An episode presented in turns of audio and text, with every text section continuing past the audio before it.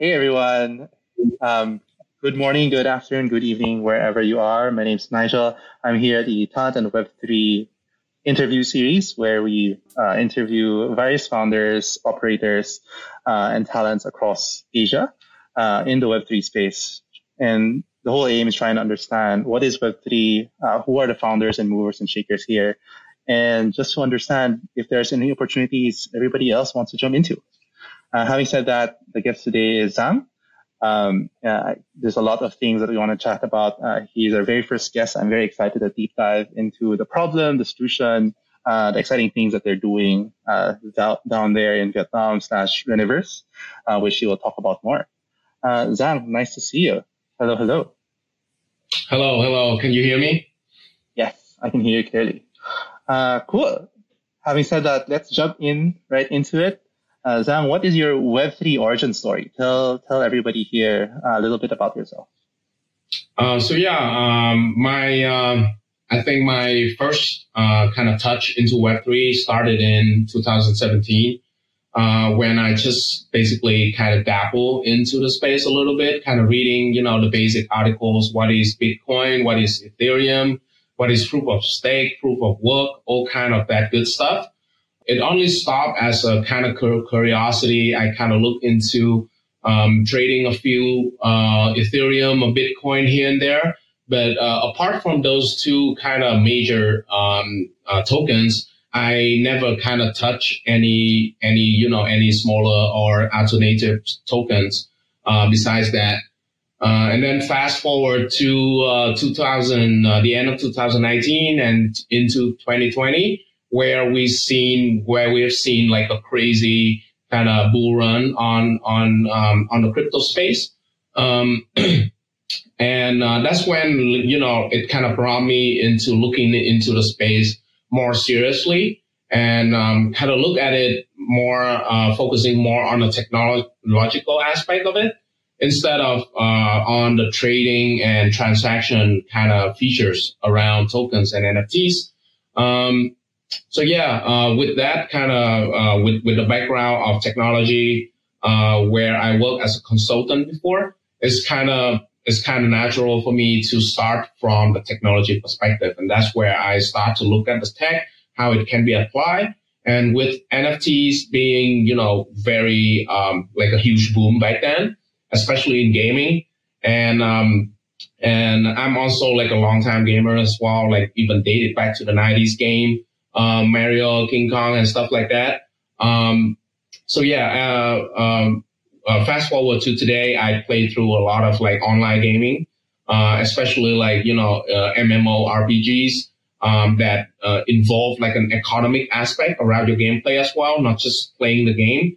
Where it involved like you know uh, kind of investing in certain items, trading it among users, sometimes even for real money. Um, I kind of quickly see like, you know, the benefit of, uh, of blockchain for what it actually is with the, which is like kind of build a trustless system, uh, so that gamers can trade, uh, their asset much, much easier. Um, a little bit like focus more on that a little bit is that, um, traditionally as a gamer, I have to, you know, I have to go through like pretty sketchy kind of forums online to kind of look for a sellers or a buyer of the gaming item that I need. And most of the time, the transaction involve a lot of risk, uh, the risk of scam because there's no like, you know, there's no third party. And even if there is, uh, you, you don't exactly know how to trust them.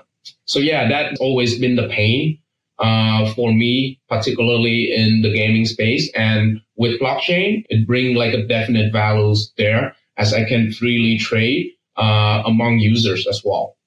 Um, so yeah, that kind of opened up like the opportunity for me to see in Web3 and kind of see exactly the gap uh, from a technology standpoint so that I can create a product that serve uh, both the Web2 and the Web3 studios so that they can better use these technologies and distribute it to the gamers uh, better. Yeah. Awesome. What about, so let's be practical, right? Like what about Web3 and blockchain? Uh, do you think really solves this problem? What made you really interested? And as you mentioned in the call right now, also off camera a while ago, you're, you're, you're somebody super practical. you were a consultant, you went into private equity, you worked in the US. Um, mm-hmm. I, I, assume you didn't get into blockchain just because of the hype uh, and and the and the, the weird, crazy returns. So uh, let's be critical about it, right? Like, what what is the thing about the blockchain uh, tech slash industry that you saw? Oh, there's actually something here uh, that can solve the problem that you already know. Yeah, so this is actually um, a core kind of core premise on why I choose to develop what I develop, right, mm-hmm. with Reneverse, is that um, if if you play any online game before, it's very common that eventually the, the game will be shut down by the publishers. Um, you know, when it runs to the end of the cycle, uh, they no longer want to support it or anything, uh, you know, uh, expanding the content anymore. They just shut it down. Mm. And that happens to me like multiple times, like, you know, with Maple Stories, with Gunbound, like, you know, OG got a game before. And it, it, it's really a pain point that nobody can solve in the Web 2 space because Web 2 technology, um, it brings us like the connectivity so that we can play online game together, but it still uh, put the custody of everything you own in the game into the publisher's hands. So everything, you know, every items that you own is simply living in the database somewhere um, that, you know, they are using, the game is using for their operations. And when they shut it down, it's basically like every, everything you own and earn through the game, it will be lost. Um, and, you know, uh, with Web3, uh, it is, is not the case anymore because if you, if you employ Web3 technology as a decentralized kind of database, um, your your ownership of the items is still uh, living on the blockchain indefinitely, unless the blockchain is you know shut down. And you know, with Ethereum, that is very very unlikely in the near future. So that that kind of you know that kind of lead um, into the answer of what is the true value of blockchain, especially in gaming, right? Which is ownership. So you can actually own your items and, you know, the ownership is not uh, verified or, you know, uh, responsible by um, the publishers anymore. The ownership is actually living somewhere else in your blockchain um, kind of database.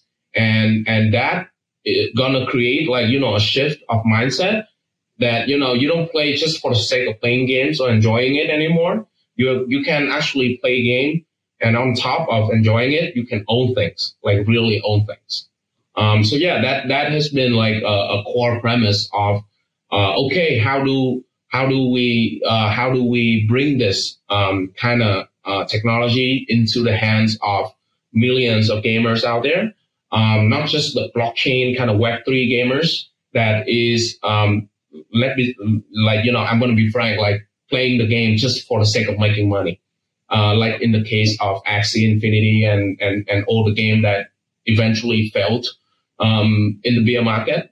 Mm-hmm. Got it. And who, who should care about this? Like, let's imagine, for example, um, the people who, the mom and pop who doesn't know about blockchain, uh, maybe they played a game or two on their mobile phone.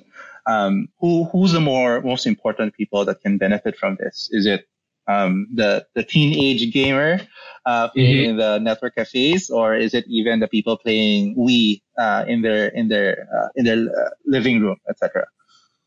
Yeah. So in terms of uh, seeing the value of blockchain, there's kind of like, and this, this this is my philosophy as well, is that you don't really need to tell people that oh you're using blockchain tech. Yeah. For me, like I'm focusing more on creating real life use cases with the application of a blockchain technology underneath. And the users, the end user doesn't really need to know exactly what kind of technology your game is kind of using. Uh, they just know that, okay, if I play this game and I earn this item, I actually own it. And, you know, from the definition of ownership, what can I do with it? You know, and from these kind of utilities of your items slash NFTs, um, it will bring into uh, kind of a new utility that kind of foray into your every, everyday life. Like, for example, when you, you know, uh, if you are, uh, uh, you know, just a guy who just hooked up to the internet in the year 2000s, you're just going to go to google.com and it just work, right? Like, you don't go to google.com and then you'd be like, oh, what kind of like database they're running, what kind of like servers that they are using. You just use it and it works. And, you know, I approach Web3 from the same kind of uh, perspective as well. And uh, instead of kind of focusing on telling people, hey, this is blockchain, this is really cool, I would just like, hey, do you know you can do this with your gaming items? And that is much, much easier for, you know, for even like, you know, people who hated like blockchain gaming or NFT gaming right now to actually kind of stop for a moment and, and, and look at blockchain as a technology. Got it. So having said that, the, the, the company you're building, you mentioned Reneverse. Um, mm-hmm.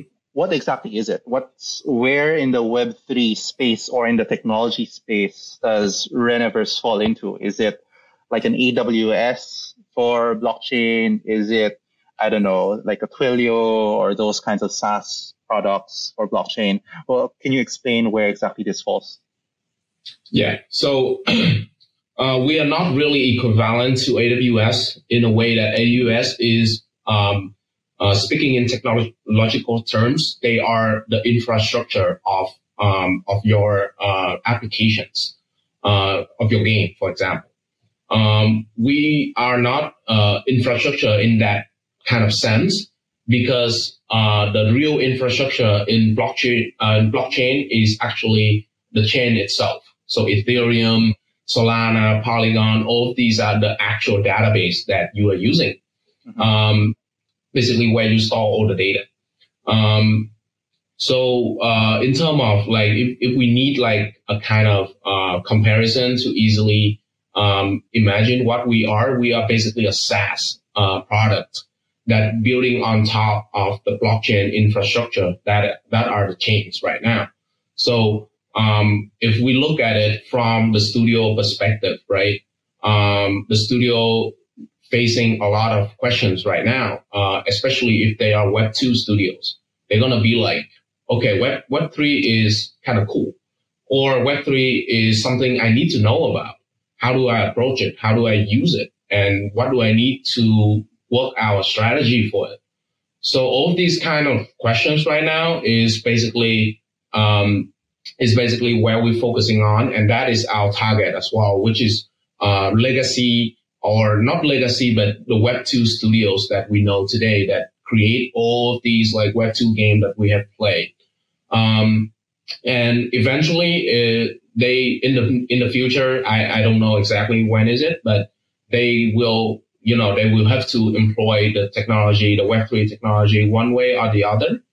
And uh, we are born to exactly fill that gap. And, you know, as a first step right now, we are focusing on how to bring them in from Web 2 into Web 3 step by step.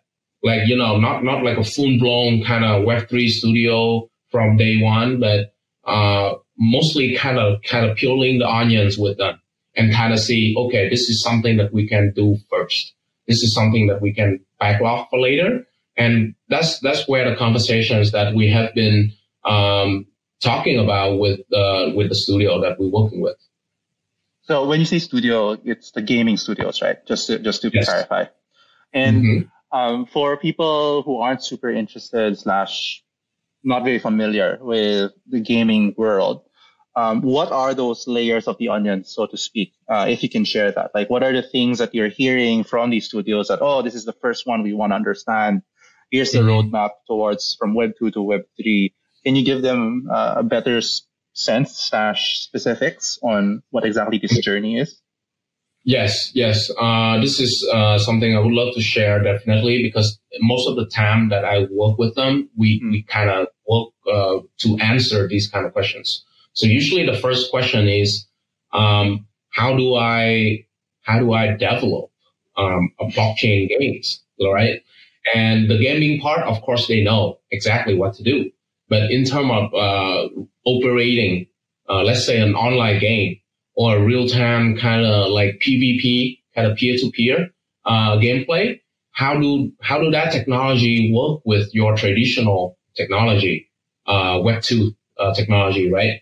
Because, uh, for example, if uh, if we talk about online game, uh, the latency is one of the key features, right? Like you and I can play the same game, but you can't really wait two or three minutes to go into the next step of the game, right? Nobody, nobody can do that. Um, so, so the question is, how do we develop an online game that, you know, give out the same kind of experience to the gamers, but then still use the Web3 technology? Because, um, you know, if you interact with Web3 and this is, this is a pretty common knowledge in as well is that there's always a lag, like, you know, behind uh, the moment you initiate a transaction on the blockchain until it's get completed. Mm-hmm. Um, so yeah, how do we basically like that is where the conversation started, and then we kind of peel the onions into okay, um, let's talk about like you know kind of the gaming first. Do you have any kind of do you have any kind of game that you uh, have in your backlog? Basically, the code that they have that already developed that you can pilot this kind of new technology? And then if the most likely the answer is yes, because if they are a Web2 studio, most of them have a lot of like, um, I would say IP, uh, which is like the content that they develop. Uh, most of them have a lot of IPs that they, they have, um, in the backlog, you know, from the old game that they published before, or, you know, or just like a passion project that they do on the side, for example.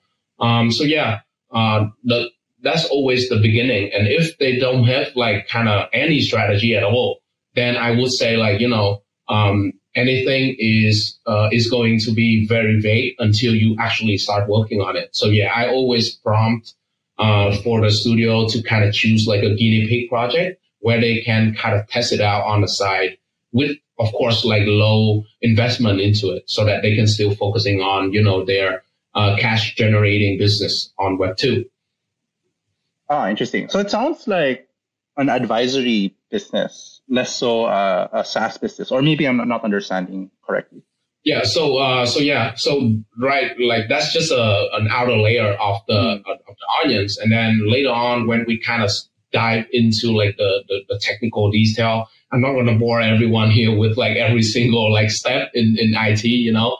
But I can I can give you a very uh, brief answer about that. Is that every time you kind of employ new technologies, whether, um, you know, kind of moving from one brand to another, like let's say moving from AWS into Azure um, or Google Cloud, you always have to do a step that is called migration. Mm-hmm. Um, so yeah, it's, it's, migration is very common knowledge in IT. You do that every day.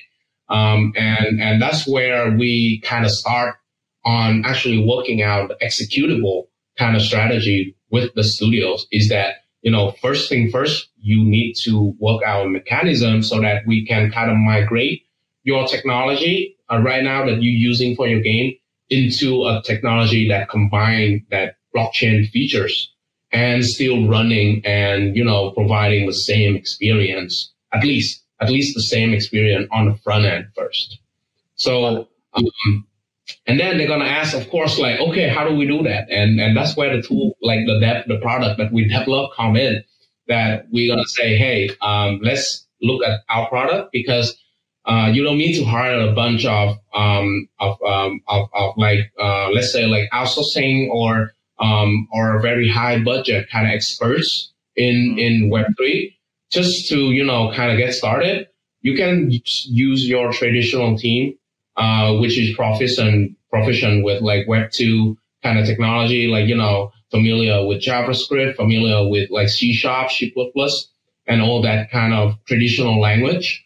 Um, and our tools can basically help these kind of developers to use blockchain feature and interfacing with blockchain without really learning any uh, smart contract development.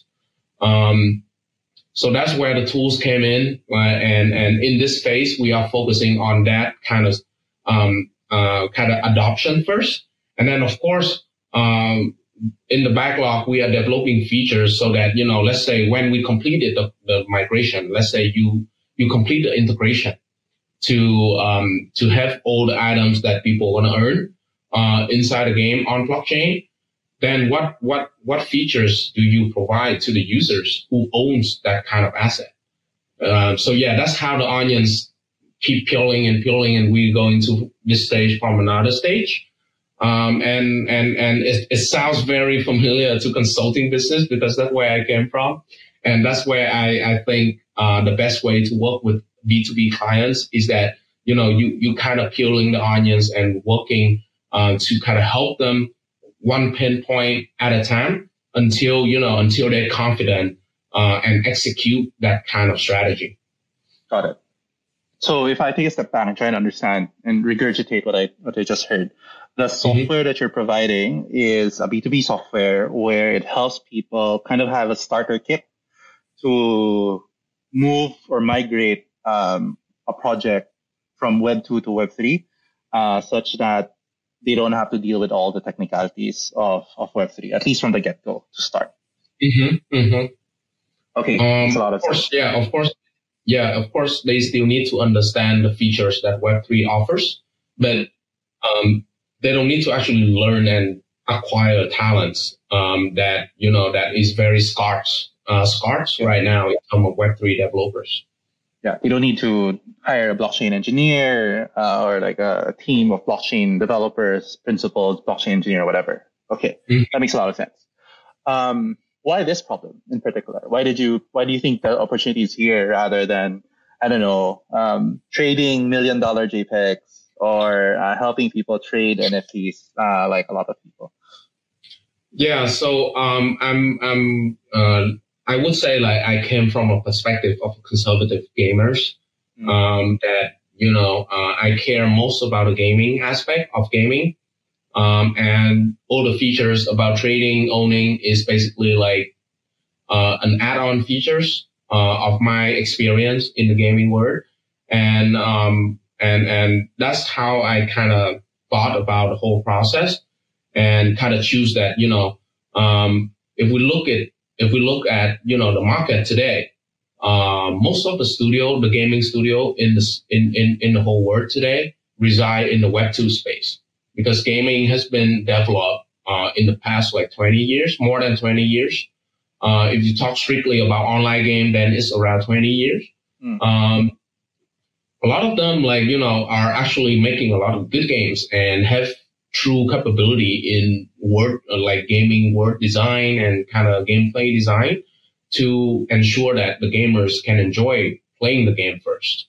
But because of you know because of uh, because of the wrong applications like we have seen uh, in the blockchain space and in the crypto space in general, uh, where we have a lot of rug pulling, where we have a lot of trust issues, um, it kind of it kind of became like uh, it is like a taboo uh, in in the current climate right now among the gaming uh, industry, uh, especially in the game in the gamers um, communities right now.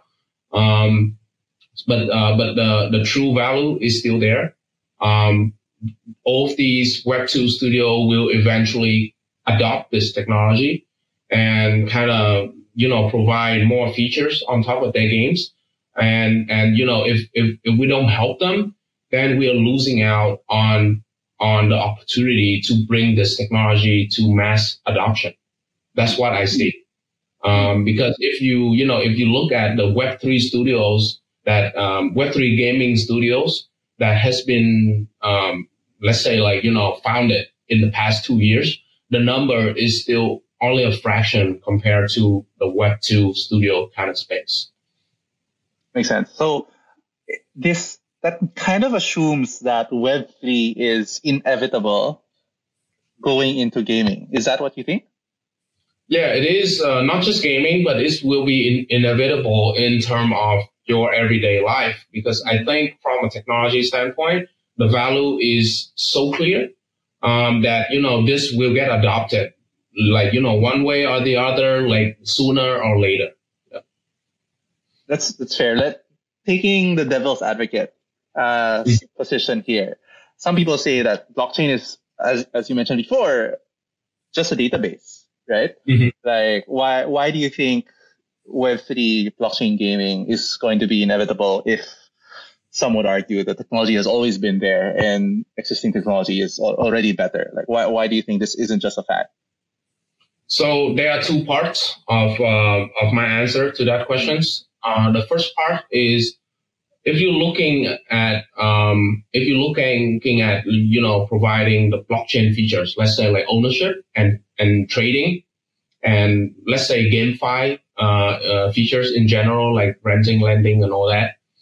Uh, if we're looking at only strictly in that space or that kind of features, it is um, you can definitely replicate all these features with Web two, but there the cost is is is I would say like not would say but significantly going to be higher for you to maintain that kind of transactional data and to maintain the system that being able to basically serve as a bank.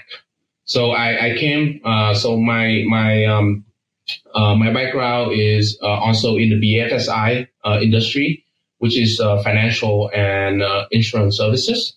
Um, so basically, as a bank, the first thing in their tech stack is always a core banking system. And what is a core banking system? It's basically your blockchain database, but running in Web 2.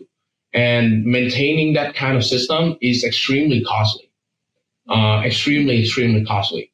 Uh, because of the kind of, you know, the kind of volume of transaction that you kind of handle every day. And, you know, you always need oversight in that kind of Web 2 technology. You need an admin for database. You need an admin for your AWS instance. You need an admin like everywhere in your infrastructure. But with blockchain, right? The blockchain is self-supervised. Uh, hence the decentralization part of it, uh, which bring the maintenance cost much lower in terms of ongoing. And basically it provides you from, you know, if you can develop smart contract, you can basically build out a core banking system with a very short period, period of time. And that is where you see with token ICO. Mm-hmm. So token ICO is basically a, a, a, in, in terms of technology in banking is simply you are building a core banking system and deploy it to the public. That's what the ICO actually means, at least for me. And, you know, blockchain makes it so much easier, so much faster, both in terms of implementation and operation going forward. And, you know, that is a huge, huge kind of difference um, and benefit that, that, you know, that, that I think is undeniable there. Uh, the second part of it is in terms of trust. Uh, you know, how, how, you know, how much can you trust the data that is in your database, right? If you are in a Web2 database, like, let me tell you right now, if you are an admin, you can go in there and you can change anything. And even for core banking system, the same. Mm-hmm. You know, if, if you only need one guy to go rogue and, you know, you, you in deep, deep trouble the next day. So that's why, like, you know, in traditional banking, you have like layers and layers and layers of security and governance to make sure that doesn't happen. And it needs to be coming from both the bank and the country itself. Like, you know, the, the kind of government that standing behind the bank and that leads to another problem like like you know uh, of course in in western countries or you know let's say modern country like us or the europe uh, union uh, the law and you know the law and compliance around banking is extremely extremely clear and thorough. So of course the trust is good but in terms of let's say let's move to a more um, like you know early stage country like you know developing country for um, uh, let's say like you know like um, Africa for example, uh, the trust on the government to actually execute um, the uh, the strategy around banking and having the right oversight around banking is of course very questionable, right? Um, I, I, I, I, I'm, you know, I, I don't want to get into politics here, but in terms of trust, how do you feel about trust in, in, you know, in this kind of system? And, you know, uh, blockchain, like, you know, something like Ethereum is definitely very trustworthy because, you know, you, you, you have to go through thousand and, you know, thousand of nodes before you can actually modify the data there. Mm-hmm. Mm-hmm. That's a very good view. I think not a lot of people realize that, hey, the core banking system, that's how they do it. And that's it's the technology is there, but then there's just all these like costs and trust issues that go with mm-hmm. it. I think that's a very interesting perspective um, that not a lot of people realize. But having mm-hmm. said that, though, if you apply that model um, and solution to gaming, do you think the end user will care? Like the end gamer will care? Like will will end gamers like people be playing Bejeweled and Farmville or whatever? Do you think they'll care with having a trustless system um, where they can trust the database or the, the admins uh, working on their assets as they play a casual game? Yeah, so uh, the answer is no. They're not going to care about that for sure. Mm. Um, so that that brings me to you know my um, the second phase of, of, of our product that is mm. building out use cases for end users, and that's where we stop. You know, we we don't talk about trust and you know these kind of like technical terms anymore. We kind of moving into how do you as a gamers um, enjoy this kind of benefit, and that brings me into interoperability or in short, the ability of using your gaming item across different games. So that is something that has not been done before at all in the Web2 space because, you know, with, with, with, with an, a kind of custody ownership around a database, um, nobody, no, no studio in their right mind would open their game up to other games. But if you put your asset on the blockchain and having it there, and the ownership is verified on the blockchain as well, then the questions become, how do I share this? Like, how do I, as a studio, utilize this ownership in a bigger scope? So let's say you are an, a publishers and a publishers or a studio always have multiple game in their ecosystem, right?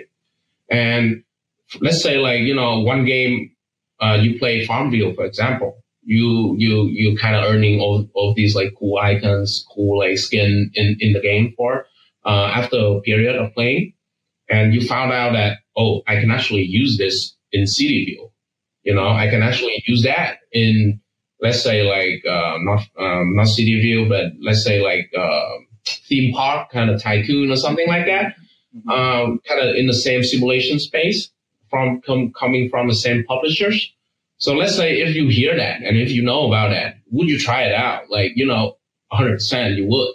Mm-hmm. Um, so from a user perspective, we need to keep developing on these kind of uh, real real world applications, um, and then the conversation just uh, shift through: um, Do you like this feature or not? And you know they don't really need to care like how do you make this possible anymore. You just know it's there. So yeah, that's that's my view on how to approach um, the end users in terms of Web three. So Giang, coming back into it, uh, what is it you're building in Web3, just to recap for people? Yeah, so uh, to put it in a one-liner, uh, we are developing um, SaaS solutions for uh, studios to basically um, integrate Web3 website into their current like Web2 uh, gaming stack uh, really effortlessly. And how do we do that? Basically, you know, using the same kind of traditional architectures where you call uh, an API to kind of handle um, a certain action with the system. So yeah, that's uh, that's from a technical uh, perspective.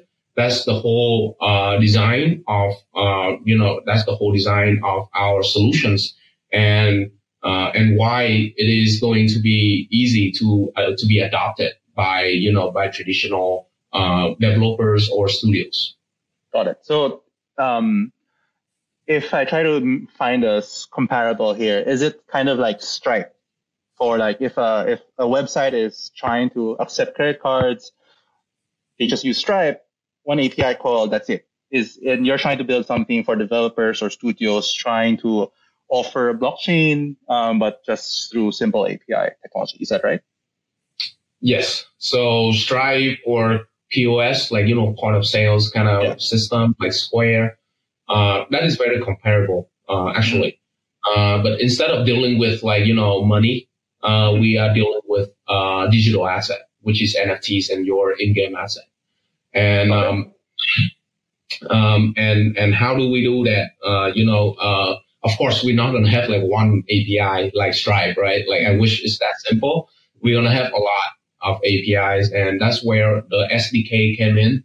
Um, we have a specific SDK that is going to guide, kind of guide the user through the integration process and um, com- uh, combined with our kind of like, you know, portal, uh, because we are SaaS-based solution, we, we have a portal where you can interact with our system.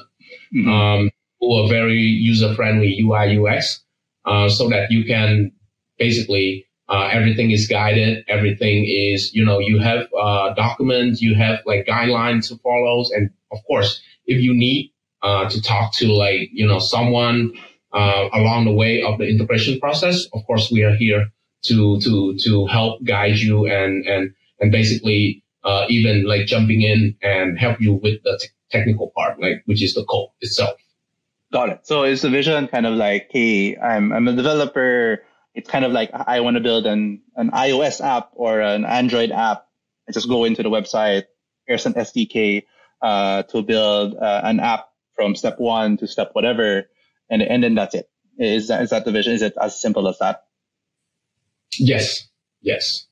Got it. Okay, that makes a lot of sense. Now, mm-hmm. what what sets your solution apart? Uh, I've done my own research as well. I've got I've seen a lot of other companies trying to help introduce Web3 to Web2 people uh, using SDKs and APIs as well. What do you think your specific solution uh, is, sets itself apart with? Um, so yeah, um, uh, so basically the question is, what is your secret sauce, right?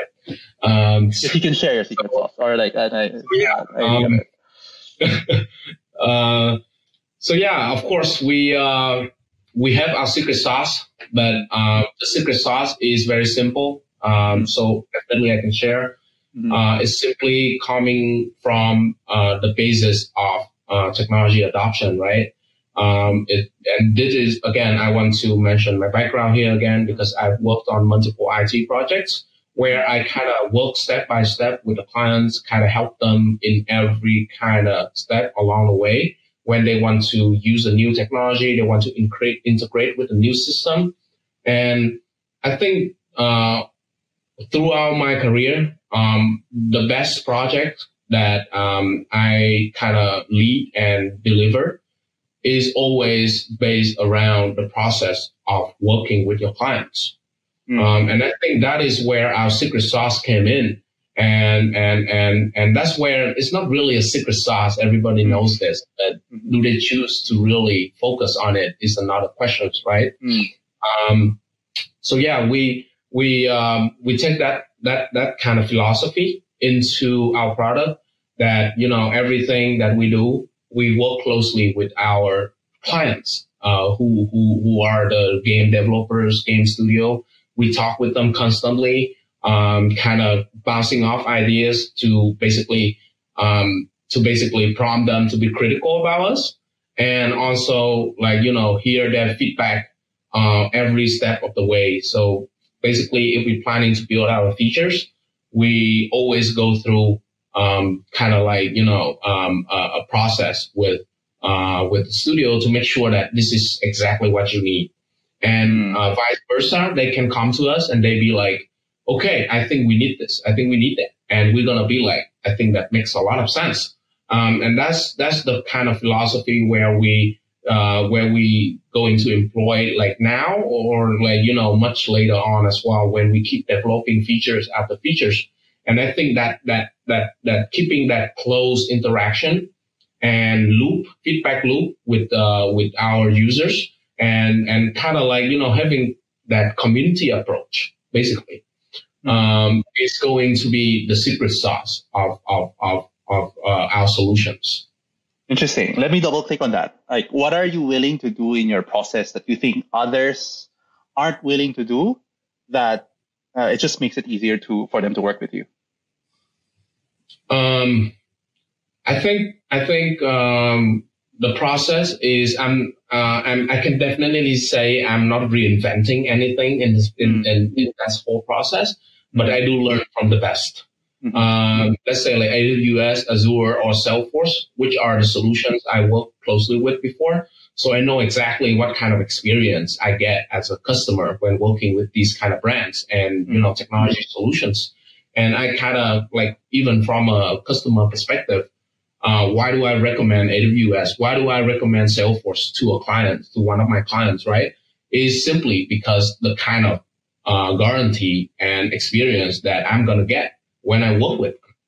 Mm-hmm. And, and, and this is how we kind of build out the whole process and, and kind of keep that communication. They always can talk to us if they need to. We always have like, uh, different kind of services, um, from, you know, from very, uh, hands off kind of approach to very hands on approach, depending on the needs of the clients. Um, and I think, I think that is going, going to be continue to be our core kind of values as we go forward, like, you know, one year, two year, five years in the future as well. Because uh, without that, you know, eventually, if you lose that connections, you will kind of, eventually you will lose out to competitors, basically. Make it sound so easy, Sam. Make it sound so, so confident. Um, let's, let's try to find a chink in that armor then. Uh, what do you think are the biggest challenges you will face or, or you're already facing right now? Like, what's the biggest pushback? So the the of course challenges is is is always like uh, everywhere when you're running a startup, right? Mm-hmm. And not to mention a startup in a very very new and infant stage kind of technology like Web three. So yeah, the the challenges are everywhere. Um, like you know from funding uh, to management to even acquiring talents uh, so that we can build out a product faster. Um, so that is all the challenges that I have to go through every day. And especially with the bear market is even worse in terms of funding, right? Like, let's say, like, unless I'm the, you know, AWS, uh, in the space right now, is, is almost very hard to, to basically have a, uh, have a conversation or uh, initiate a fundraising round in this kind of market. And that applies not even to Web3 um, uh, startup and even to Web2 and traditional startup is going through the same thing as well. So yeah, definitely the biggest challenge right now is how to um, how to be very disciplined um, in terms of running the day-to-day operations, making sure we're staying on budget and making sure we are alive to expand on the next um, you know phase of the economy. Makes sense. You mentioned the bear market uh, especially with all the unfortunate news we've had over the past few months in crypto. Um, based on your conversations with the Web2 studios, who obviously still have a lot of uh, investigations, education about the space, were there any consistent pushbacks, um, new new issues, or things that they've tried to say right now that has really slowed down um, the business? Um, I would say the biggest pushback is, uh, of course, coming from the gaming community right now. You know, mm. um, a lot of big studio has tried to um, kind of spearheaded this new technology, but uh, they always face with a lot of backlash, and then they kind of scrape the plan.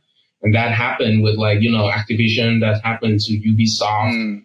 and the only you know AAA studio right now that I see is still 100% zero in on, on, on blockchain is Square Enix. Um, and I think, uh, you know, that's a whole different conversation why, you know, why I think, you know, they, they, they're going in the right direction. But of course, if you look overall, um, it's very hard right now, even for the pseudo that wanted to use this technology, simply because the users are always uh, treating it treating it as a taboo. So, you know, like forget about everything. The moment you mention NFTs, they're to turn off. Like that's it. They're to log out.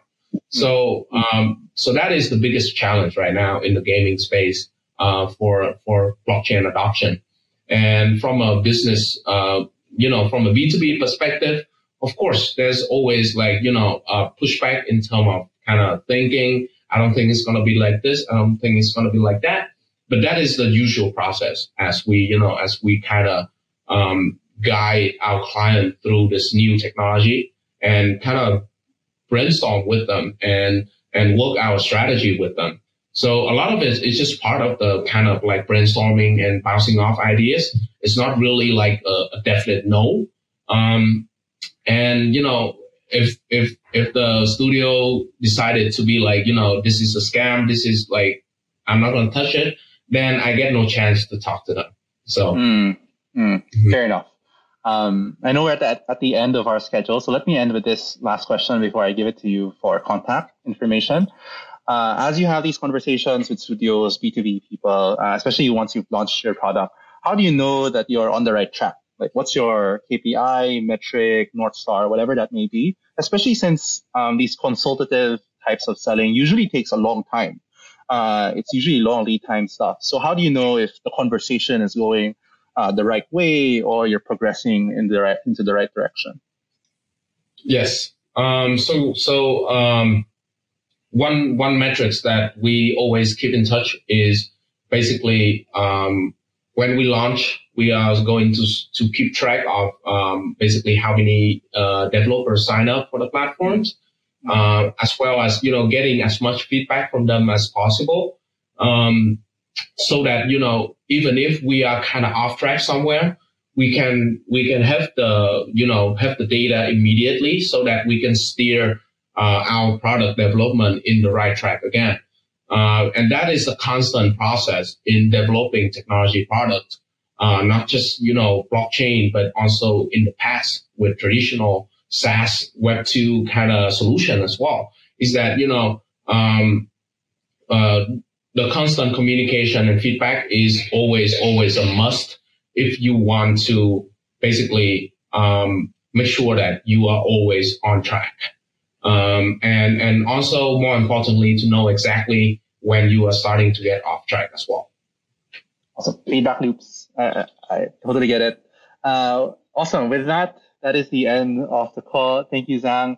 How do people get in touch? Yes, Giang. How, how does people, how do people, uh, get into your space, uh, and how would you advise them to, to get started? Um, so, uh, so yeah, we, um, we uh, of course we have a lot of um, of, of, of uh, documentation when we're gonna launch uh, that help people going through the product but i think uh, from a bigger perspective like you know if you are developers or if you are looking into you know being employed in the web3 development space especially in gaming mm. um, i think like you know like you how you approach with approach with any problem you need to know exactly what it is first so I think like there's a there's a really good book that helped me get into blockchain as well, uh, in terms of technology, right? Uh, that you know the book is very very technical. It is very dry and very boring. That's a disclaimer. But if you stick with it and kind of read through it, you will understand exactly blockchain for what it is and the values as well as uh, as well as its um, let's say disadvantages so that you you have an idea that okay, this is how the technology is going to be um, spearheaded into the everyday life of users, and then from there you can choose exactly where is your value in this kind of new world. Like, am I going to be a developer? Am I going to be a business analyst? Am I going to be like, you know, an automation kind of engineer or DevOps? Whatever it is, you need to understand the core first. So I'm going to share um, the the book uh, uh, link later. But uh, the book is called um, uh, the book is, is called Token Economy. Um, uh, how to reinvent uh, Web two. So awesome, got it. Thank you. Uh, and yes, how do people get in touch? Which channel should they check? Which Twitter handle should they look into? I uh, very active. I'm very active on LinkedIn. So uh, guys, if you want to get in touch, simply uh, connect with my LinkedIn, shoot me a message, and I get back to you. Awesome. Thank you, Giang. That was an amazing first session. Thank you for sharing what you've what you've learned and what you are working on. We're excited for Reneverse launch. Thank you, Nigel. Uh, likewise, very enjoyable. Mm-hmm.